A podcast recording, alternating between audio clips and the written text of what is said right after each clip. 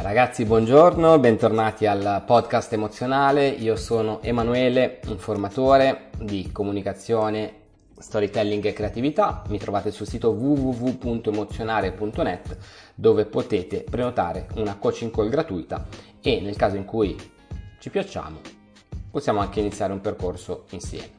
Il tema di oggi è la gestione del conflitto all'interno delle relazioni. Ora io mi sono preparato un po' di appunti, vediamo se, se li riesco a trovare al volo, perché è un tema, anzi direi che forse è il motivo principale per cui le persone entrano in, in coaching con me, perché non hanno appreso, non hanno le basi di quello che è l'arte del negoziato, ossia di come andare a risolvere i fatti della vita che capitano tutti i giorni in maniera, non dico pacifica, ma equilibrata. Diciamo che un negoziato è una comunicazione volta a raggiungere un accordo, ok? Quando c'è contrasto in merito a degli interessi comuni. Normalmente abbiamo tre tipi di negoziato. Per cui quando voi discutete con una persona, esistono tre possibili approcci. Quello duro, che è uno scontro di volontà, il cui obiettivo è andare a sovrastare la controparte.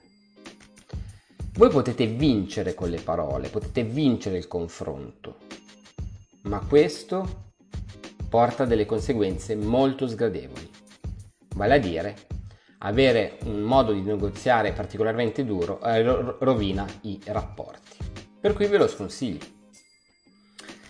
Abbiamo dall'altra parte, giustamente, l'approccio morbido al negoziato, che è quello che tende a evitare il conflitto personale e questo è un modo di, di come dire, di litigare eh, che conosco molto bene perché parecchie persone si sono insomma uh, approcciate a delle discussioni nei miei confronti in questa maniera, ossia evitando il conflitto.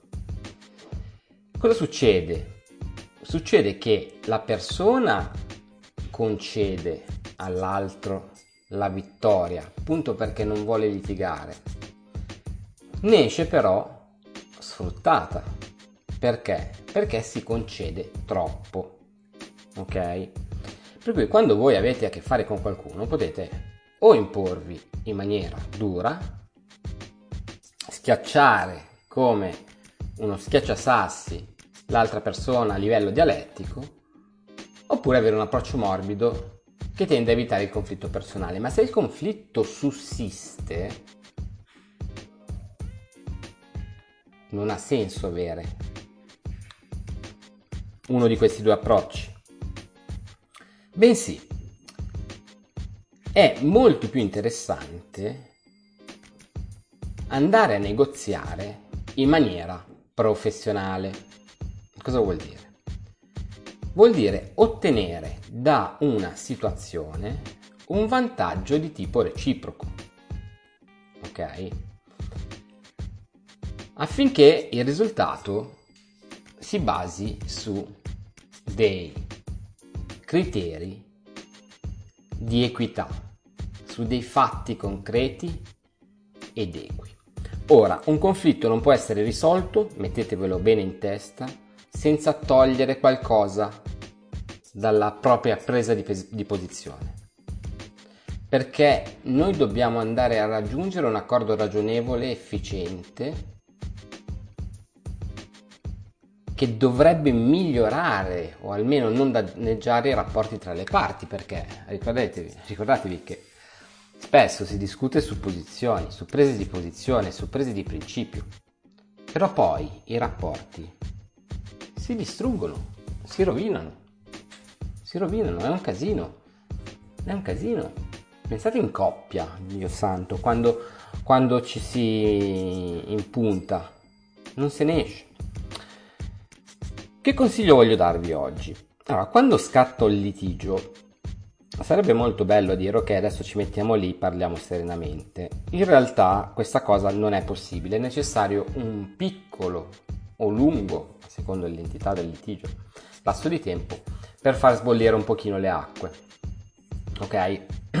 Non mettetevi mai a litigare o a discutere. No litigare sì litigare sì ma discutere di quanto è successo quando vi accorgete che sia te, sia voi, che l'altra persona siete in uno stato emozionale alterato, siete incazzati neri, siete arrabbiati. Non ha senso. Molto meglio alzare la pinnetta e dire ok, va bene, ne riparliamo domani, ci dormiamo sopra. Questo perché? Perché già si parte dal presupposto che si parte da una presa di posizione forte. Perché un litigio scaturisce da cosa? Da un blackout comunicativo per cui io dico bianco, tu dici giallo. Ok? Io non potrò mai convincerti che è bianco anche se tu, se tu lo vedi giallo. Men che meno nel momento in cui sei incazzato nero. Ok? Per cui Step numero 1, prendersi tempo. Step numero 2, non iniziare mai una discussione su quanto accaduto quando emozionalmente non si è lucidi. Ok. Punto 3 però, la cosa forse più importante, è che per negoziare, per cui per fare pace, è giusto arrivare a quello che è un compromesso. Compromesso è una parola terribile se ci pensiamo, però porta in seno una concessione. Vi faccio un esempio che ho fatto col mio studente Andrea, che saluto, di Roma.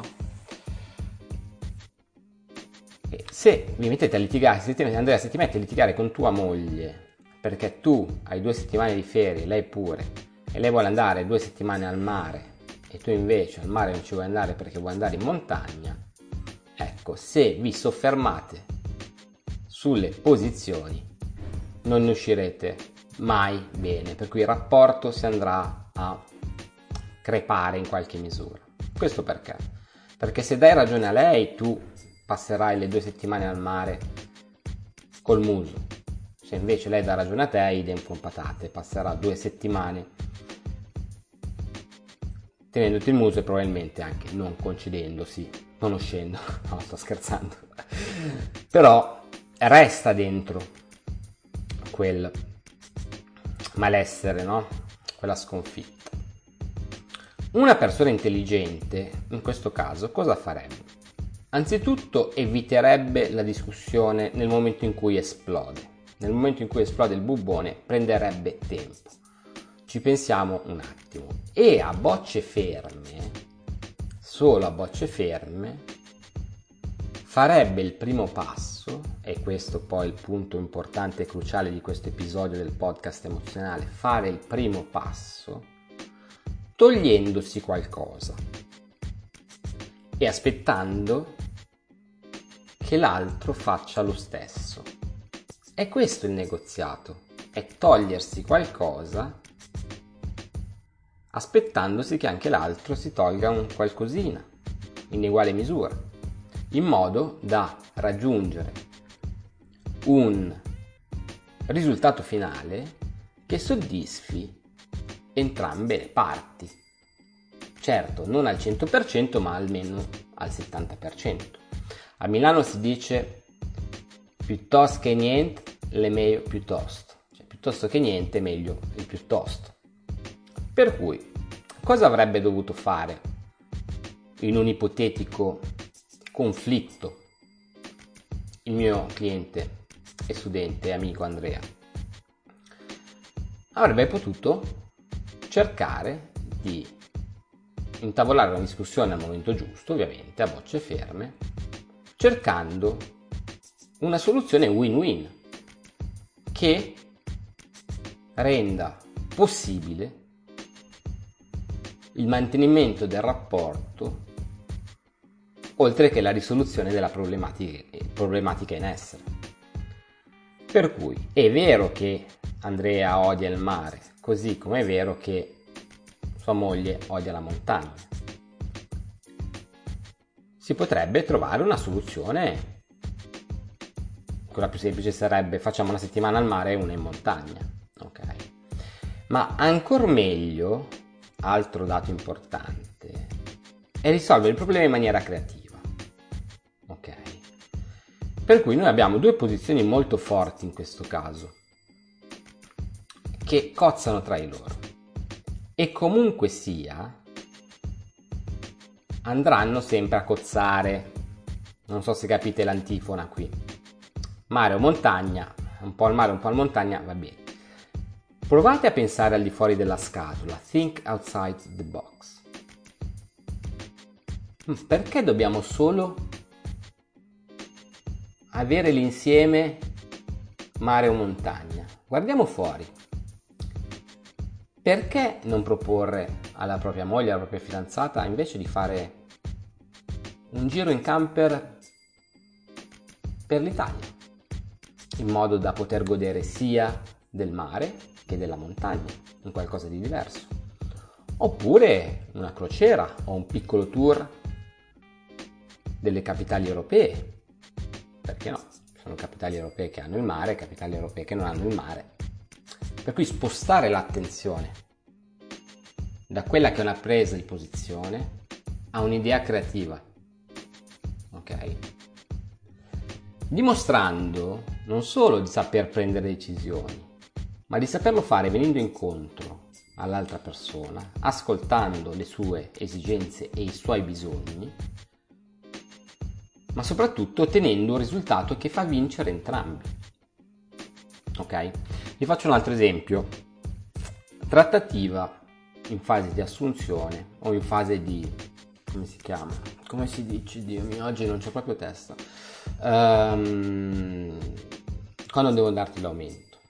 Cambio di ruolo in, in azienda. C'è il tuo capo che ti dice guarda noi ti diamo 2000 euro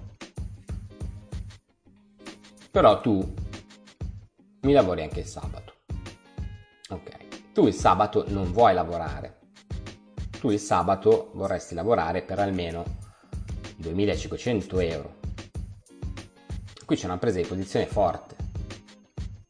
Poniamo che ci sia questa appunto offerta di lavoro, no? Uno si presenta e dice ok, 2000 euro, però io ne vorrei un po' di più, io ne voglio 2500.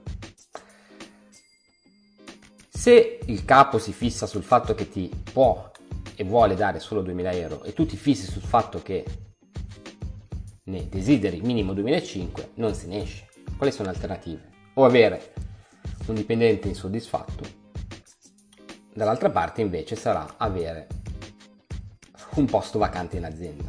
D'accordo? Come si può risolvere creativamente un negoziato di questo tipo? non basandosi sul principio dei soldi, in questo caso, della remunerazione, che è comunque un fattore importante.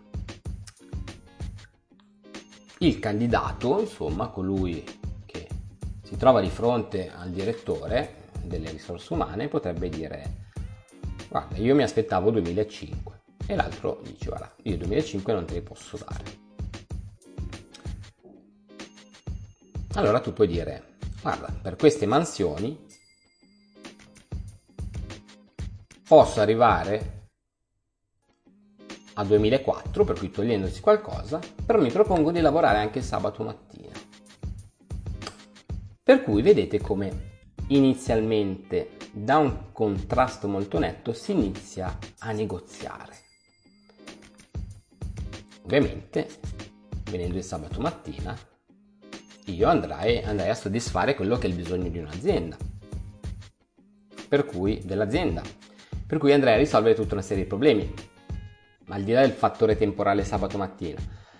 Tu mi dai 10 mansioni, ok, facciamo così, io mi tolgo 100 euro, però a queste 10 mansioni ne aggiungiamo 2.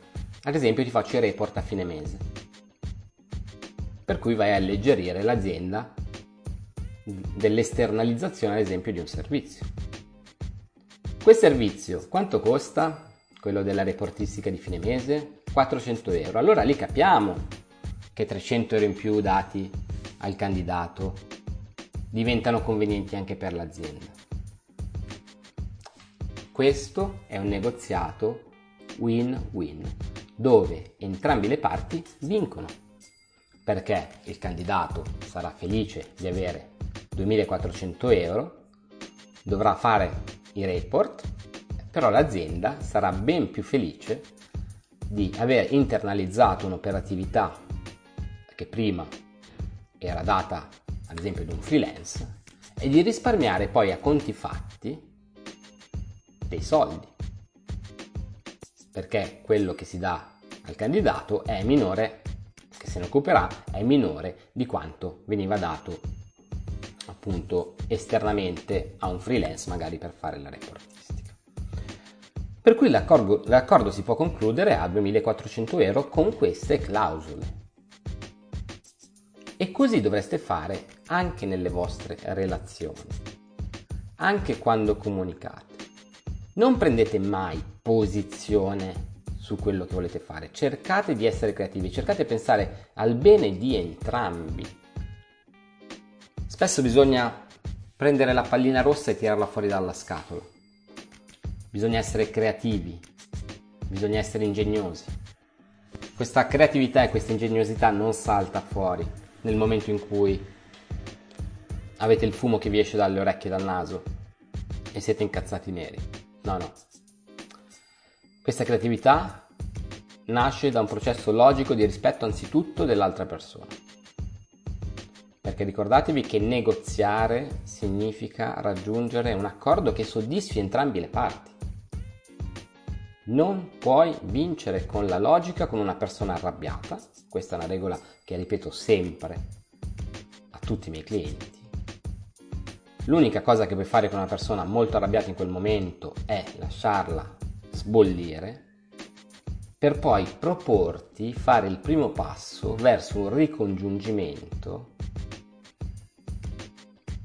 che dapprima toglie qualcosa a te. Perché devi essere il primo a fare il gesto dire mi tolgo qualcosa. Aspetti la risposta il feedback dell'altra persona vedere se toglie qualcosa anche lei. E in tal caso si può spostare il cannocchiale verso una soluzione alternativa che soddisfi entrambi. Questa è l'arte del negoziato, un'arte che molti dovrebbero imparare. Noi invece negoziamo sulle posizioni, normalmente, su prese di posizione. E da qui nascono i bisticci, insomma l'orgoglio personale, bla bla bla, mettetelo da parte. Mettete da parte l'ego e pensate al bene della persona con cui state negoziando. Perché solo così sarete veramente in grado di, uno, mantenere il rapporto solido e saldo, due, di essere rispettati e tre ovviamente di ottenere gran parte di quello che volevate ottenere. Bene, io spero che questo episodio, anche piuttosto lungo, del podcast emozionale ehm, possa essere di aiuto. Se volete approfondire, come ho detto a inizio episodio, contattatemi su www.emozionare.net io sono Emanuele, sono un coach formatore in ambito comunicazione, storytelling e creatività e in questo episodio abbiamo parlato dell'arte del negoziato. Alla prossima!